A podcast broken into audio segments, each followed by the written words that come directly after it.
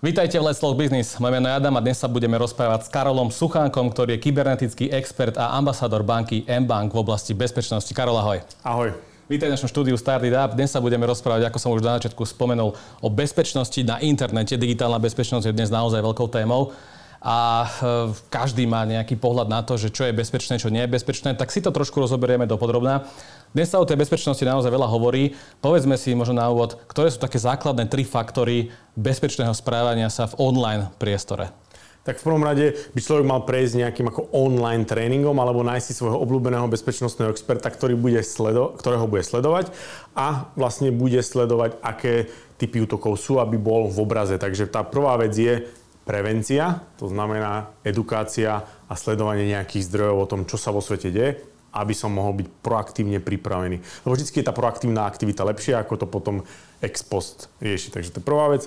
A potom klasika, nič nové. Bolo to tu už dávno, je to tu stále, musím to povedať znova aj tu. A to je phishing, phishing, phishing. Alebo sociálne inžinierstvo, inými slovami manipulácia. Takže dostaneš nejaký odkaz, nejaký link, či už cez sms cez e-mail, cez sociálne médiá, kde si len spomenieš, dokonca telefonujú dneska a snažia sa ťa zmanipulovať, aby si ty urobil nejakú akciu, ktorú za normálnych okolností by si neurobil, ale ťa tak zblbnú v podstate, že tomu uveríš a, a urobíš tú akciu. To znamená, že vyklikneš nejaký link, stiahneš si niečo, nainštaluješ a a si hacknutý. Je toto najčastejší spôsob, ano. ako hackujú? Áno, áno. Podľa štatistík je to dlhodobo naj, e, najpoužívanejší spôsob, lebo je najlacnejší. Není to podstate ani moc technické a ty si kúpiš za pár korún, za pár euro si kúpiš e-mailové adresy na dark webe a potom ich rozpošleš na svoje obete a len čakáš. Tak ako keď ideš loviť ryby. Hodíš udicu a čakáš. A oni sa chytia. Takže čo to vlastne znamená, keď ja dostanem nejaký takýto link, ja na ňo kliknem, vždy je to nejakým spôsobom niečo, že musím tam zadať platobné údaje, alebo ako má tí hackeri snažia sa získať? Čo musím urobiť, aby tie informácie odo mňa mali? Vo väčšine prípadov je to tak, že sa ty musíš k tomu ako preklikať, hej, že nie je to, že raz kliknem a je koniec. Áno, sú nejaké vzácne prípady, kedy dajme tomu, ty máš e, starú verziu prehľadača, oni vedia, akú má, aký máš prehľadač a použijú zraniteľnosť v tom prehľadači, takže ty klikneš a ten vírus vyskočí rovno z toho linku bez tvojej ďalšej akcie, ale väčšinou sa ty tomu musíš preklikať. Ako keď nakupuješ na e-shope, tiež sa preklikávaš a preto aj tí útočníci sa snažia ten, pre, ten preklik, akože ten proces skrátiť čo najrychlejšie, aby, aby si ako neodpadol počas, počas tej cesty k tomu košíku. Takže si vypýtajú väčšinou uh, priamo buď údaje platobnej karte na drzovku, alebo si vypýtajú prihlasovacie údaje nejakým tvojim systémom, ktoré máš, či už e-mail alebo sociálne siete. A keď získajú tento e-mail alebo sociálne siete, stanem sa obeťou vlastne čoho? Pretože tam nemám tie platobné údaje. Ako oni vedia zistiť vlastne cez môj e-mail a moje sociálne siete niečo, čo mi môže uškodiť?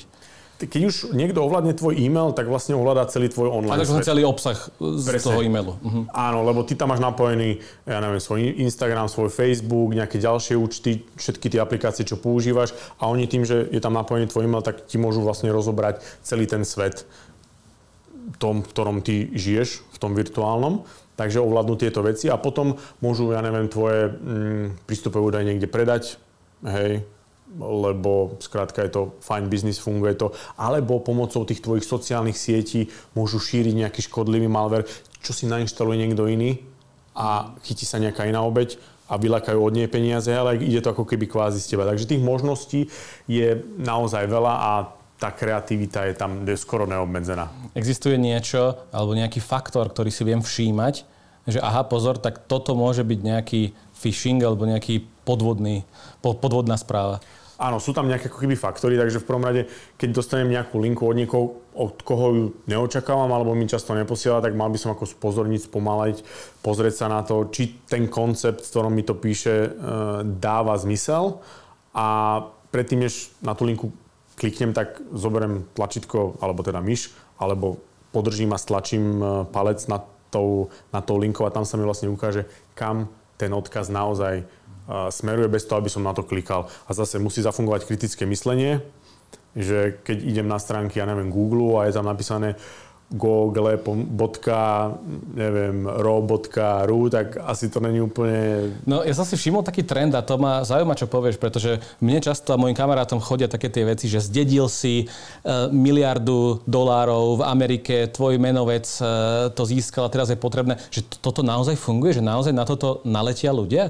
Áno, paradoxne. Lebo je toho naozaj veľa. Ja mám tiež asi 4 stričkov v Afrike, ale zrovna konkrétne tento prípad funguje, že oni medzi tou masou ľudí hľadajú úplne tých najhlúpejších. A úplne, úplne, že, že najhlúpejších. Lebo oni keď to pošlú na 10 miliónov užívateľov, oni nemajú kapacitu si písať s každým. Takže oni to napíšu tak, že tým sitom prepadnú úplne tí, ktorí nerozmýšľajú a príde možno, ja neviem, 2, 3, 2, 3 ľudia a potom si s nimi píšu, potom príde ten zlom, máme pripravených 10 miliard, ale musíte zaplatiť fičko uh, právnikovi a to vtedy prepadne. Ale toto je phishing, ktorý ja verím, že dneska už ako stále sa niekto nájde, lebo to funguje. Keby to nefungovalo, tak by to tí útočníci uh, neposielali. A je to masívne, hej, že vlastne útočníci masívne zberajú kontaktné údaje na internete, väčšinou teda maily, že majú robotov, ktorí prehľadávajú a potom to tam posielajú, takže to je veľmi lacná záležitosť. Ale niekedy urobia to, že to posunú level vyššie, a to znamená, že to je cieľený phishing, tzv. spear phishing.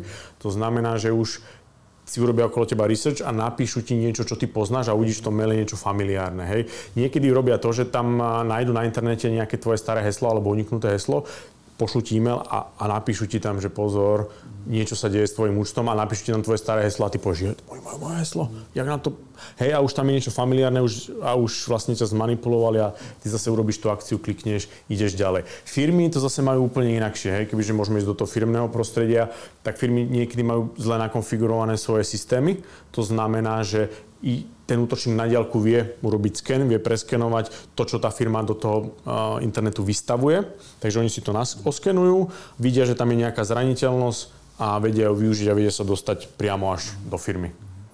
Lebo ja mám taký pocit, že my sa o bezpečnosti na internete rozprávame už niekoľko rokov a stále si hovoríme tie klasické veci, že zmente si heslo, urobte nejaké e, kroky k tomu, aby tí útočníci mali menej a menej šanci. Poučili sme sa, ako sme na tom dnes my, napríklad, že na Slovensku, je tých útokov, že stále viac a viac, alebo už sa vieme lepšie brániť? Útokov samozrejme pribúda, e, lebo je to trend, keď ľudia, čoraz viac a viac ľudí je v online svete, tak je prirodzené, že tam bude aj viac kriminálnikov. To je, to je ako keby fakt, takže tých útokov bude pribúdať a bude ich stále viac. Takisto, eh, ja som mal tu možnosť, že som ehm, prešiel na Slovensku 50 stredných škôl, lebo som tam mal prednášku počítačových bezpečnosti a, a videl som, že tá mladá generácia sa na tú bezpečnosť pozera úplne inakšie a to vďaka hrám. Mm-hmm. Že hry v podstate edukujú alebo nútia túto mladú generáciu sa zapnúť aspoň dvojfaktorové overovanie na svojom uh, gamingovom účte a potom ten, ten mladý žiak si povie, aha, dvojfaktor, OK, tak ja si to zapnem aj na Instagrame, je to zdarma a už vlastne majú ten level bezpečnosti niekde nie. Takže paradoxne hry pomáhajú k lepšej bezpečnosti a tá mladá generácia je na tom o niečo lepšie. Ano. To je veľmi zaujímavé, že práve hry takto vedú, že edukujú vlastne tých ano. mladých ľudí.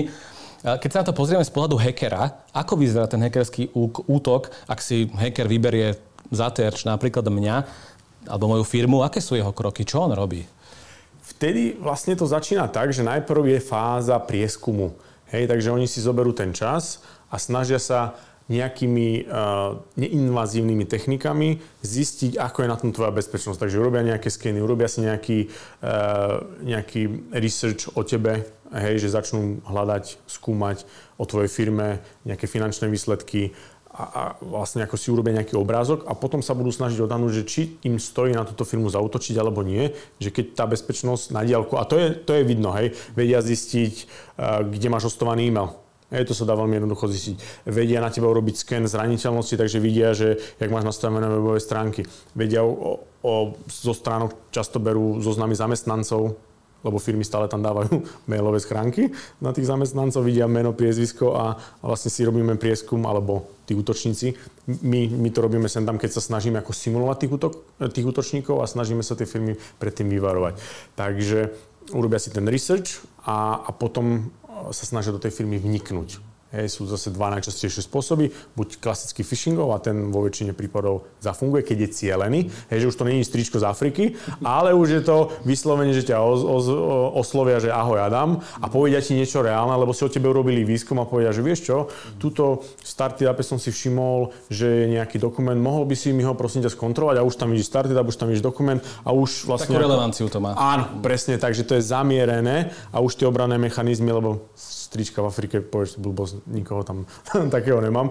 Takže jedna cesta, druhá cesta je zase, že vidíte zraniteľnosti, to znamená, že čo mám zle nakonfigurované v tom systéme, alebo čo som zabudol zavrieť a nechal som to otvorené, vidia tam tú medzierku a prepalia sa rovno do firmy. Spomenul si napríklad, že e-maily na webových stránkach, odporúčal by si firmám, aby nedávali svoje e-maily na webové stránky? Uh, buď by som tam dal kontaktný formulár, alebo by som tie e-maily schoval pomocou uh, obfukácie e-mailov, to je terminus technicus, že ten e-mail tam je, ale keď si pozrieš zdrojový kód tej stránky, tak je ako keby zašifrovaný alebo zakodovaný v tej stránke.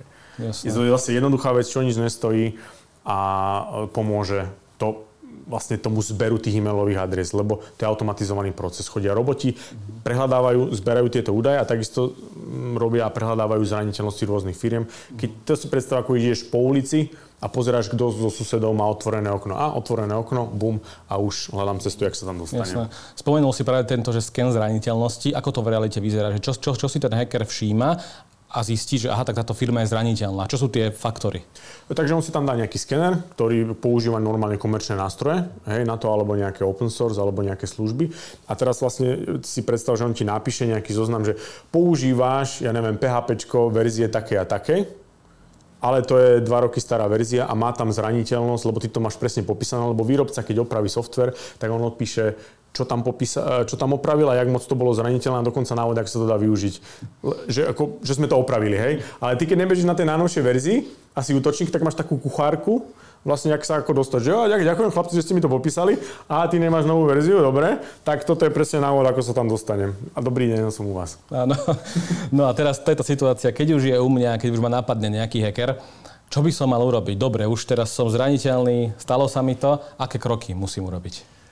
ak o tom vôbec vieš, že si bol hacknutý, lebo veľmi často sa stáva a jedna štatistika hovorí, že v priemere spoločnosti trvá, kým zistí, že bola hacknutá okolo 200 dní. A to je 200 firma, dní. 200 dní v priemere. Uh-huh. A to si predstav, že keby sa bavíme o tebe ako o osobe, tak ty tie nástroje ani nemáš, takže vlastne ani nemáš páru to zistiť. Takže firma v priemere trvá 200 dní, kým vôbec zistia, že boli hacknutí. Takže vôbec prvá vec je, ty ako firma, že sa vôbec o tom dozvieš, že si bol hacknutý.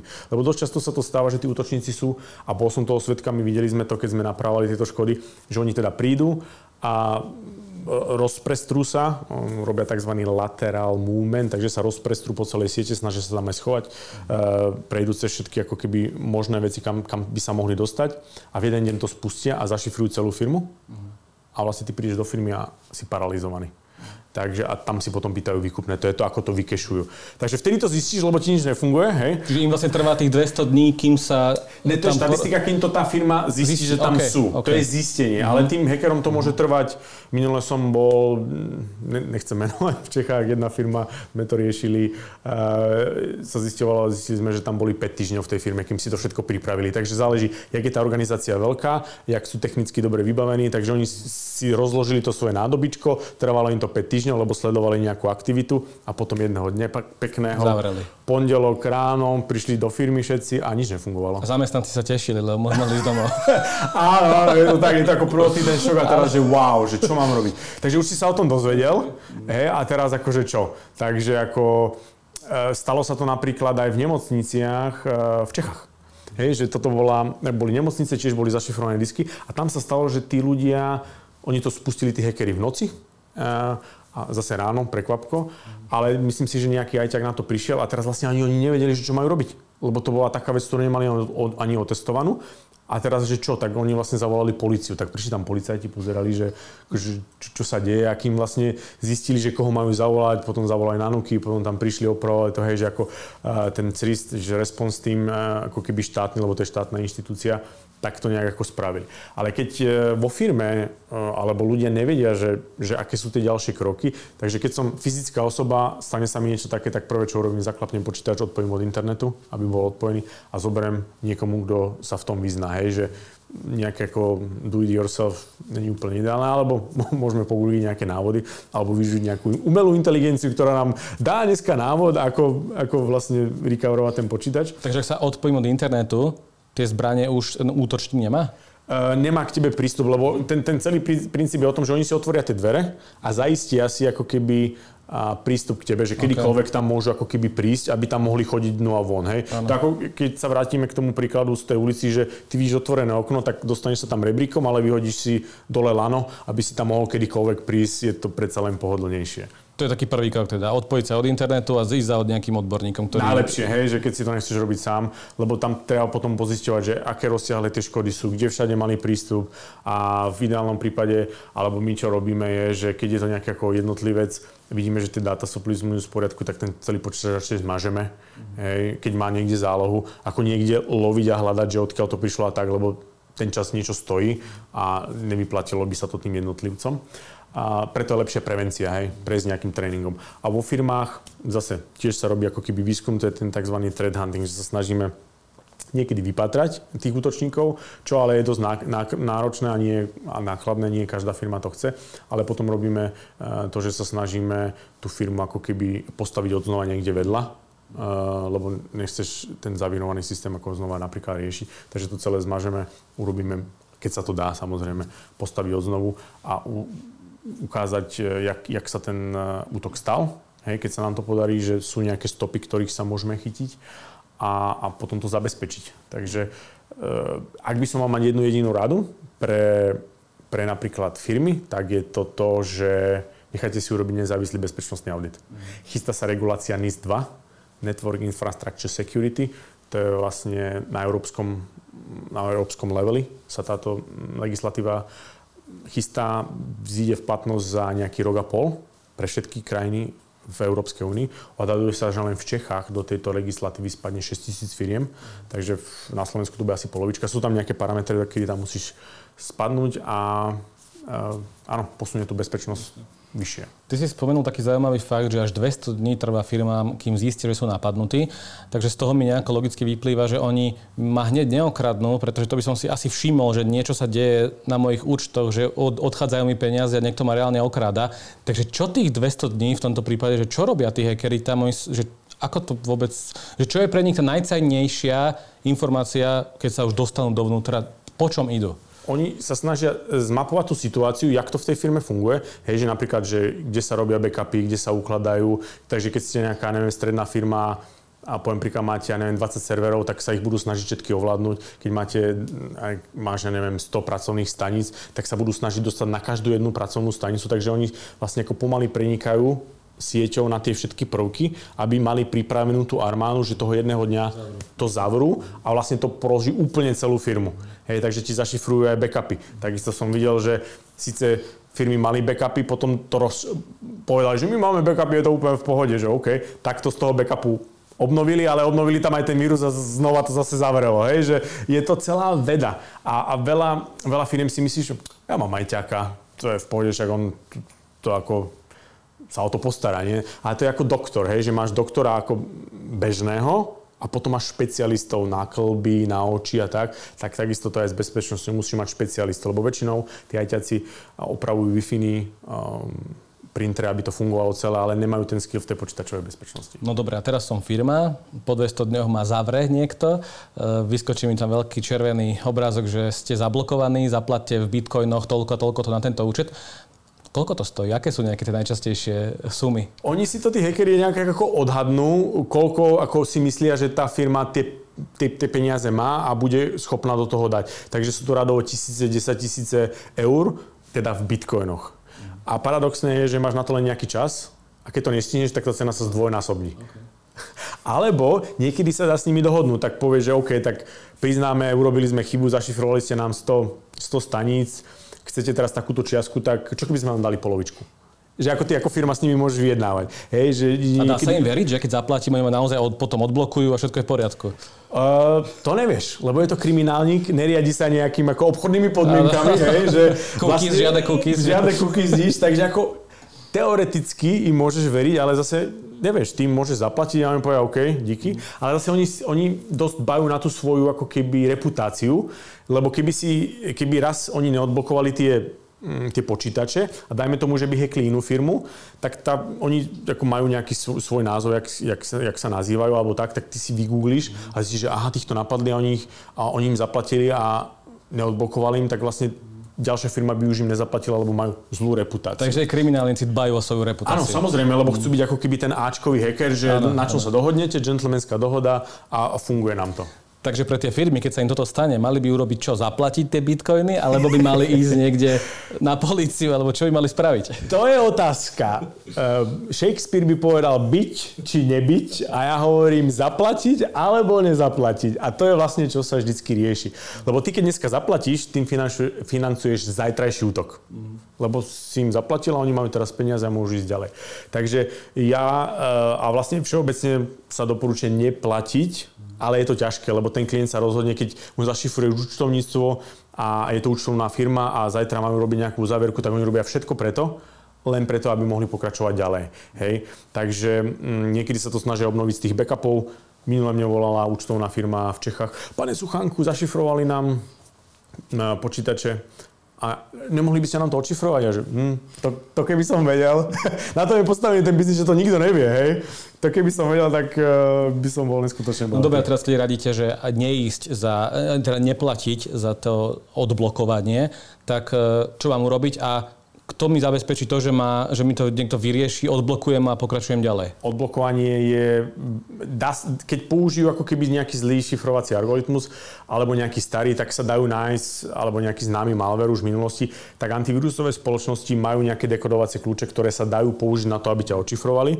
Niekedy tí útočníci sami, oni ako tie skupiny vznikajú, rozpadajú sa, takže oni niekedy sami tie kľúče zverejnia po nejakom čase, takže za pol roka, ale jasné, firma nemôže čakať pol roka, tak zverejnia ten kľúč, hej, povedia, že končíme, ale ako urobíme ako dobro, hej, že, že odľahčíte svoje karme, tak tie kľúče zverejnia.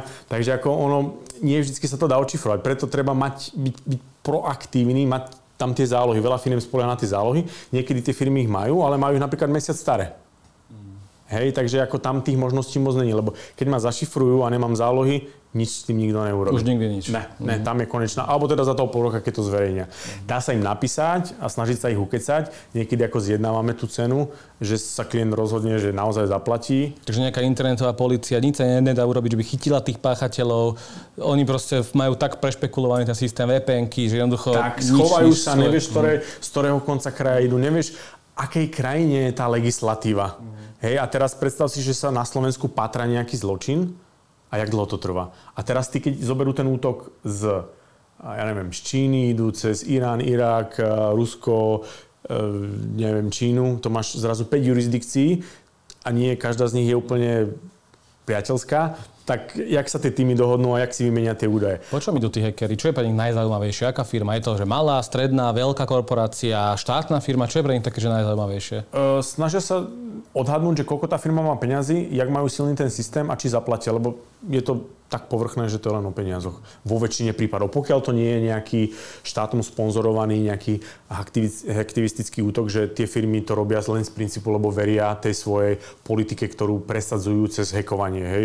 Videli sme, na, začala vojna na Ukrajine a, bolo kopec tých DDoS útokov, že sa presadzovalo táto ako aktivistická propaganda, alebo takže dávali dole tie weby, tak my sme to robili tam, oni zase nám, takže to bolo také ako, že vlastne tie weby nefungovali. Hej. Takže tie motivácie sú rozdielne. Niek- niektoré firmy alebo tí útočníci čisto len volí dátam, lebo špionáž, hej, že máš nejaký super tajný patent, tak my sme sa to dozvedeli, tak daj nám to.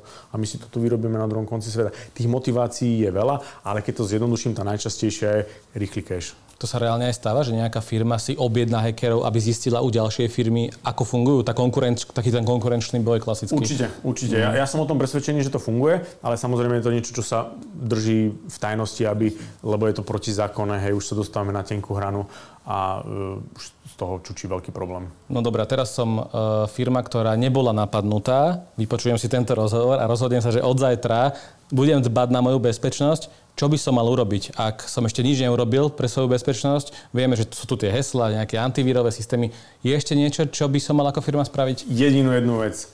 Najať si nezávislý bezpečnostný audit. To je to najlepšie, čo môžete robiť, lebo ajťaci žijú v nejakých svojich stereotypoch, nič proti ajťakom samozrejme, ale není to vyslovene bezpečnostný expert, takže nájsť si firmu, ktorá rieši len bezpečnosť a nechať si urobiť čistý nezávislý bezpečnostný audit. Ten ukáže obraz, v akom som a keď už mám zoznam tých vecí, my to bežne robíme, takže napíšeme už zoznam veci a dáme firme, nech sa páči, toto opravte.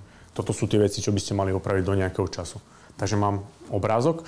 To je podobné, ako keď si firma robí si audit finančný. Je to úplne bežné, prirodzené, robíš to raz za rok, tak takýto bez, nezávislý bezpečnostný audit aspoň raz za rok. Áno, lebo ako sa vlastne tie sofistikované útoky prejavujú, tak aj tie sa vyvíjajú, tak, tak je potrebné vlastne držať s dobou áno, tú, áno. tú svoju bezpečnosť. A aj firma mení svoje systémy, mm. mení sa, zväčšuje sa, prikupuje nové servery a tak ďalej, takže ako treba treba s tým niečo robiť. Toto je jediná jedna vec, není to zase až tak drahé, ako by sa mohlo zdať. Stojí to rádovo pár tisíc eur a, a je to ten základ, od ktorého sa odraziť najlepšie, čo firmy môžu urobiť. Dotkneme sa trošku AI, pretože to je dnes veľká téma. E, ako sa hackery prispôsobujú dobe, to sme trošku naznačili, aké sofistikované útoky vidíme a bude hrať AI, že taký príjm do budúcna v kontexte útokov? Určite, určite.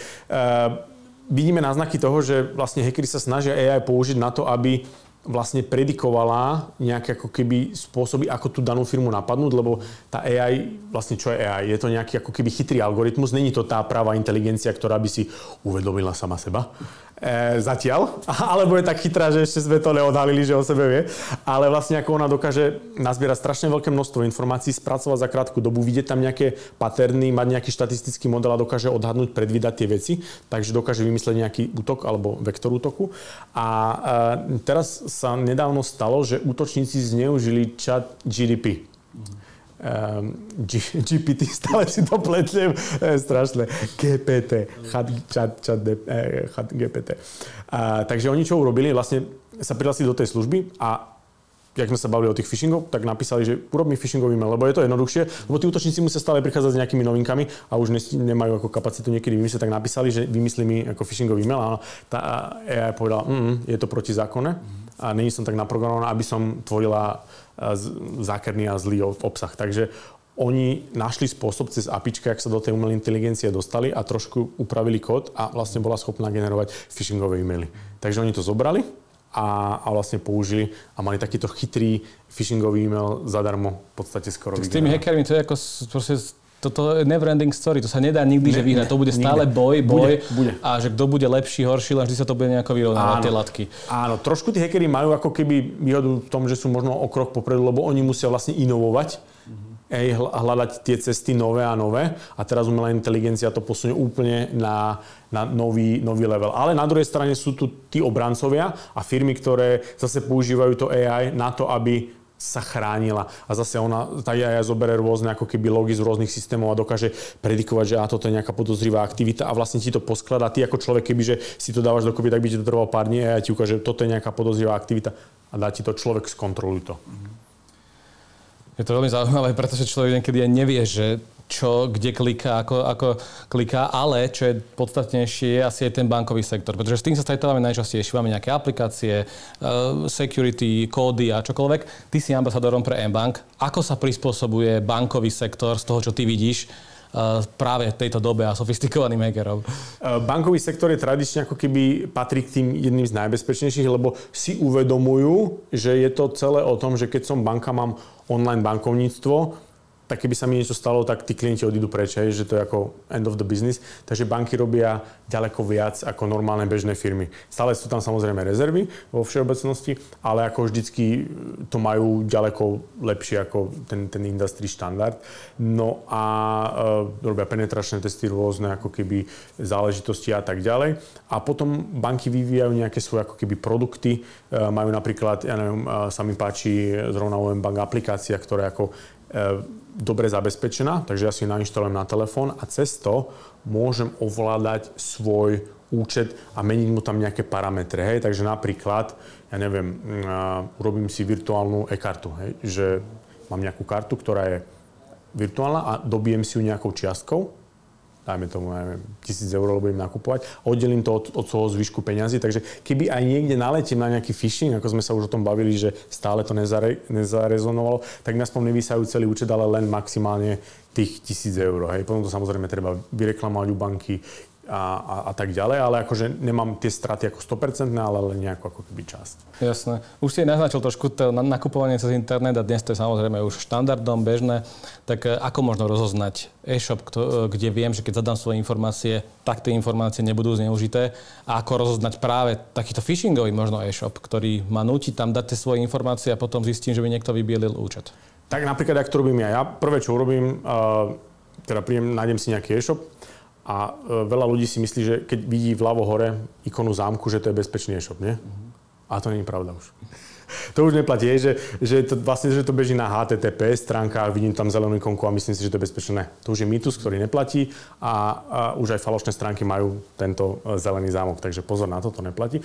Takže zoberiem si tú stránku, snažím si o nej pogoogliť recenzie, hej, že čo na tom, jak majú ostatní ostatní užívateľi, ako majú spokojnosť. Potom, eh, čo ja urobím, je idem si pozrieť kontaktné údaje. Mám tam adresu, mám tam telefón. Lebo je to tak banálna vec, že tí útočníci, keď robia fakeový shop, tak z nejakého dôvodu tam toto nedávajú. Je, že tam vlastne vôbec nič je tam kontaktný formulár. A potom si pozriem ako obchodné podmienky, že či sa mi zhoduje tá kontaktná adresa s tými obchodnými podmienkami, lebo niekedy ani v tých obchodných podmienkach nič nenapíšu. Je, že to je tak, ako takýto jednoduchý ček. A to je vlastne asi tak všetko, čo v tejto chvíli môžem urobiť, že to googlenie najlepšie e, pomôže zistiť vlastne, alebo použijem Trustpilot, hej, alebo ja neviem, Virus.com, to sú ako free databázy, kde môžem nazrieť a vidieť tú skúsenosť tých iných ľudí. Virus.com je zase dobrý v tom, že to je 80 antivírusov, ktorí ti preskenujú tú stránku a povedia ti na to svoj názor. Takže toto zoberiem.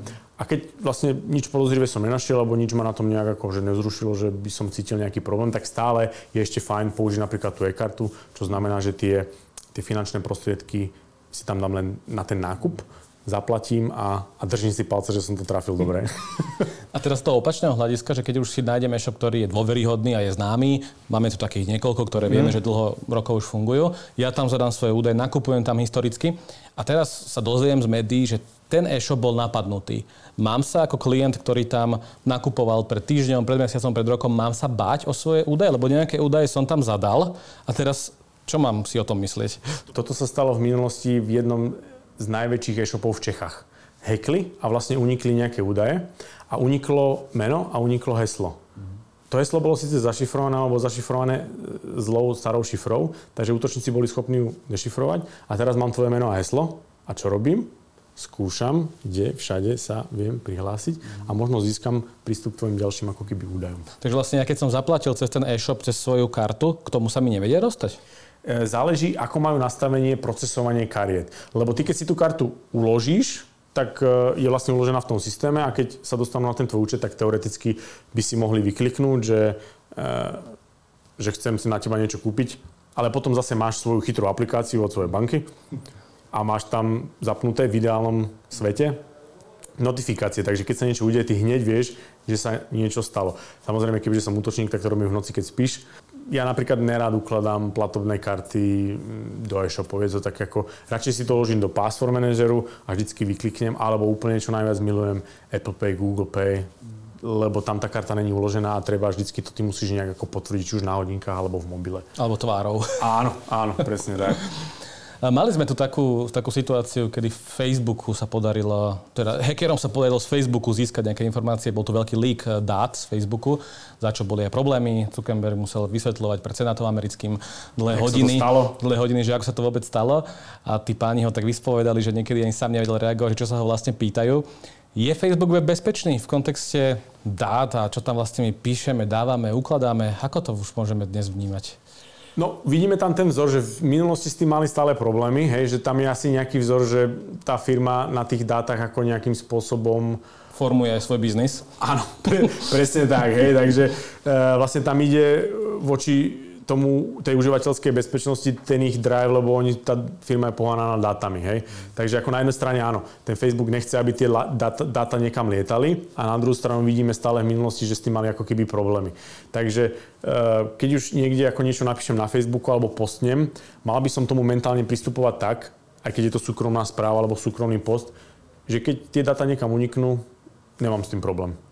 Hej? Že takto mentálne si to nastaviť, že keď niečo niekomu napíšem, tak nebudem tam vypisovať o nejakom svojom zdravotnom stave alebo ja neviem, že kde všade mám účty, ale ako je to nejaká normálna konverzácia, ktorá keby že uzrie svetlo sveta, nemám s tým problém, neprezradil som tam nič, nič, nič dôveryhodné, to skôr radšej použijeme nejaké aplikácie ako napríklad Signal, kebyže si chcem vymieňať tieto cookie. Takže proste stále platí vo všeobecnosti, že na online svet by som nemal dávať to, čo nechcem, aby niekto iný vedel a nebudem si tam vešať svoje rodné čísla a podobne. Tak, tak, hej. A, áno, presne. Najlepšie si urobiť tento mindset a, a takto k tomu pristupovať ako keby z rezervou a potom mať možno nejakú ako secure aplikáciu, kde si toto prípadne môžem ako keby vymeniť. Tých spôsobov, ako to robiť je samozrejme veľa, ale toto je taký ako keby najzákladnejší. No a lebo hovorím, v minulosti s tým boli problémy a docela dosť a nevieme, čo nás tam ešte ako čaká a čo nás čaká ako do tej, do tej budúcnosti. Takže ja napríklad Facebook používam, ale že by som tam posielal niečo tajné a keby niečo uniklo niekde Facebooku, tak si poviem, že OK. je to riziko, o ktorom viem a som s tým ako OK. Jasné. Uh, akú úlohu podľa teba hrá napríklad európska legislatíva, GDPR a všetky tieto veci, ktoré sa aj chystajú, aj sa urobili, že stiažuje to tým hackerom trošku robotu? Uh, z toho, jak to ja vnímam, tak uh, nie. ako možno trošku, že to mali ako trochu väčší freestyle, tak teraz to už není akože úplne také easy, ale možno je to o niečo ťažšie, ale stále, stále to, lebo máme tu web hostingy, kde je to taká klasika, viem si zobrať zoznam slovenských domén, vyfiltrujem si registrátora, alebo si vy, vyfiltrujem, že tú doménu idem, pošlem skript na jeho stránku, stiahnem si e-mailovú adresu, hej, a, a začnem to tam posielať. Takže, a, takže áno, malo by to byť lepšie. Minimálne sme si oddychli od tých otravných telefonátov, čo, čo ako vítam, že zabralo. Ale teraz ja docela verím tej NIS 2, ktorá sa chystá a to do toho spadnú nejaké firmy podľa nejakých obratov alebo podľa toho, v akej oblasti robím. Takže ak napríklad, ja neviem, som nemocnica alebo neviem, nejaký cloudový provider alebo banka a tak, tak automaticky do toho spadám. Takže zase možno doporučím divákom pozrieť sa na túto legislatívu, opýtať sa právnika. Je to fakt, že novinka a není to ešte úplne ako dofinalizované. Či moja firma do toho spadá alebo nie. A, a podľa toho ďalej nasmerovať to kormidlo tej firmy, že alokovať na to nejaký čas a peniaze, aby som bol compliant s tou danou firmou. Ale napríklad, keď som nejaký malý živnostník alebo nejaká malá firma o 10 ľuďoch a nespadnem do toho, to neznamená, že by som mal sedieť a byť v kľude. Lebo čo urobia útočníci, keď sa všetci zabezpečia, hej, v tom ideálnom svete tí veľkí, ktorí do toho spadnú, tak pôjdu na tých malých, ktorí sa na to vykašľali. Lebo ten biznis musí fungovať. Hej. Oni majú tiež svoje deti, majú tiež svoje účty. Predstav si to, že ty si, ty si moderátor. Hej. Ráno sa stane, ráno staneš, ideš, ideš do firmy a moderuješ. Hej. A tak, tak to funguje aj. Oni sa ráno zobudia a hackujú. Je to ich, ich job. Takže musíme si na nich dávať pozor jednoznačne, lebo každým dňom sú lepší a lepší. A, a v tomto kontexte samozrejme je téma toho, že dnes uh, veľa, veľa ľudí hovorí, že nepoužívajte karty, pretože sa môže stať, že uniknú tie informácie a používajte radšej, že cash. Čo sme tu, uh, veľa z nás prešlo na tie karty a teraz sa opäť keby ten cash trošku vracial vracal. Tak ako to ty vnímaš? Že mám radšej vyťahovať si peniaze z toho bankomatu a platiť cashom, alebo tá karta je bezpečná? Keď sa na mňa napríklad pozrieš, ja nemám nič vo vrecku, nemám ani peňaženku, ani kartu dokonca. Ja jediné, čo mám, sú moje hodinky. A, a to je moja vec, jak som ja nastavený. Takže ja si myslím, že tie, tieto technológie, ktoré máme, a napríklad obzvlášť Google Play, Apple Pay, tak uh, sú ďaleko bezpečnejšie ako mať nejakú fyzickú kartu u seba, lebo môžem stratiť, môžem ju prišlapnúť, môžem ju bankomat zožrať. E, ja som niekde v cudzine a potom vlastne som úplne že bez peňazí. Takže za mňa uh, ja milujem bezkontaktné technológie, akože, a, alebo vôbec technológie ako také, takže u mňa cash nenájdeš, takže ja idem čisto len, len kartami a teda na 99% idem bezkontaktne. Aj pri výbere bankomatu. Ten, ten argument je hlavne taký, že keď sa stane niečo tej banke, alebo keď tú banku hacknú, tak potom ne, ne, nemôže nič urobiť. Že preto vlastne mať cash je, to je ten argument hlavný, že mať cash je vždy lepšie. Ale kedy sa to stalo? Myslím, že na Slovensku ani raz. Takže, Ak sa nemýlim. Takže tá šanca, že sa to... Sta- jasné, tá šanca tam stále je, ale koľkokrát, keď si zoberieš skupinu ľudí, opýta sa, koľkokrát im nefungovala platovná karta, alebo, nefungo, alebo bola hacknutá ich banka, alebo sa ich opýta, že stratili peniaze, alebo mali problém pri výbere z bankomatu, uh, dajme tomu kartou, alebo že im to zožalo. Takže tu uvidíme ako ten rozdiel, že naozaj s tým cashom majú väčší problém, lebo aj keď zase platíš, vieš, tak tým nemusia dobre vydať, môžete niekto ukradnúť, zabudneš tie peniaze. Uh, ja mám radšej uh, tie platovné karty a navyše to má jednu obrovskú výhodu, že vlastne ty máš potom zaznamenanú aj svoju históriu, kde si nakupoval, čo samozrejme môže byť nevýhoda, výhoda, ale takisto ako to zase dos- e, prispieva k finančnej gramotnosti, že dneska banky aj kategorizujú tie tvoje výdavky a ty na konci mesiaca sa môžeš pozrieť, že kde som tie peniaze utratil. Keď máš cash, tak vlastne ty si nespomenieš za dva dní, kde si ho dal. Tak to aspoň vidíš svoju históriu. Jo, jasné, ja som bol dvakrát na party. To je väčšinou ten zlý pohľad potom.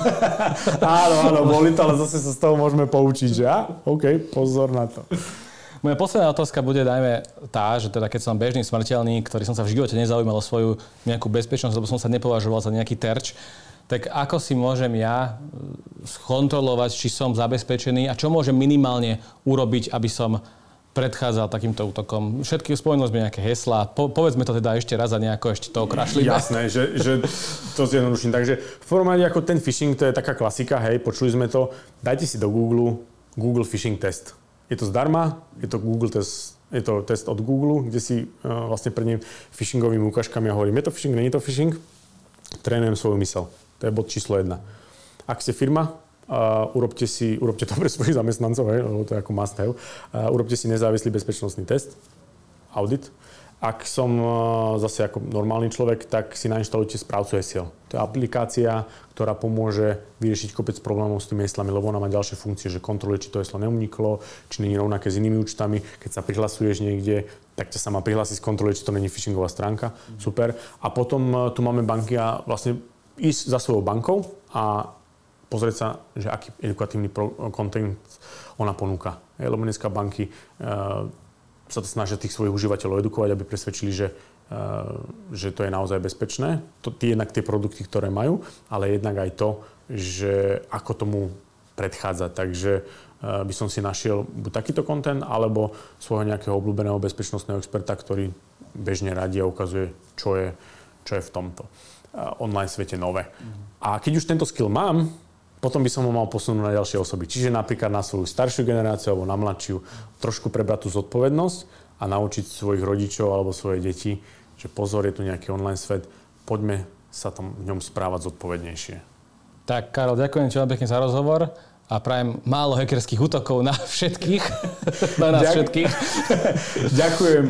Žite dlho až väčšine a hlavne bezpečne. Presne tak. Toto bol Let's Talk Business. Uvidíme sa v ďalších častiach. Ahojte. Čaute.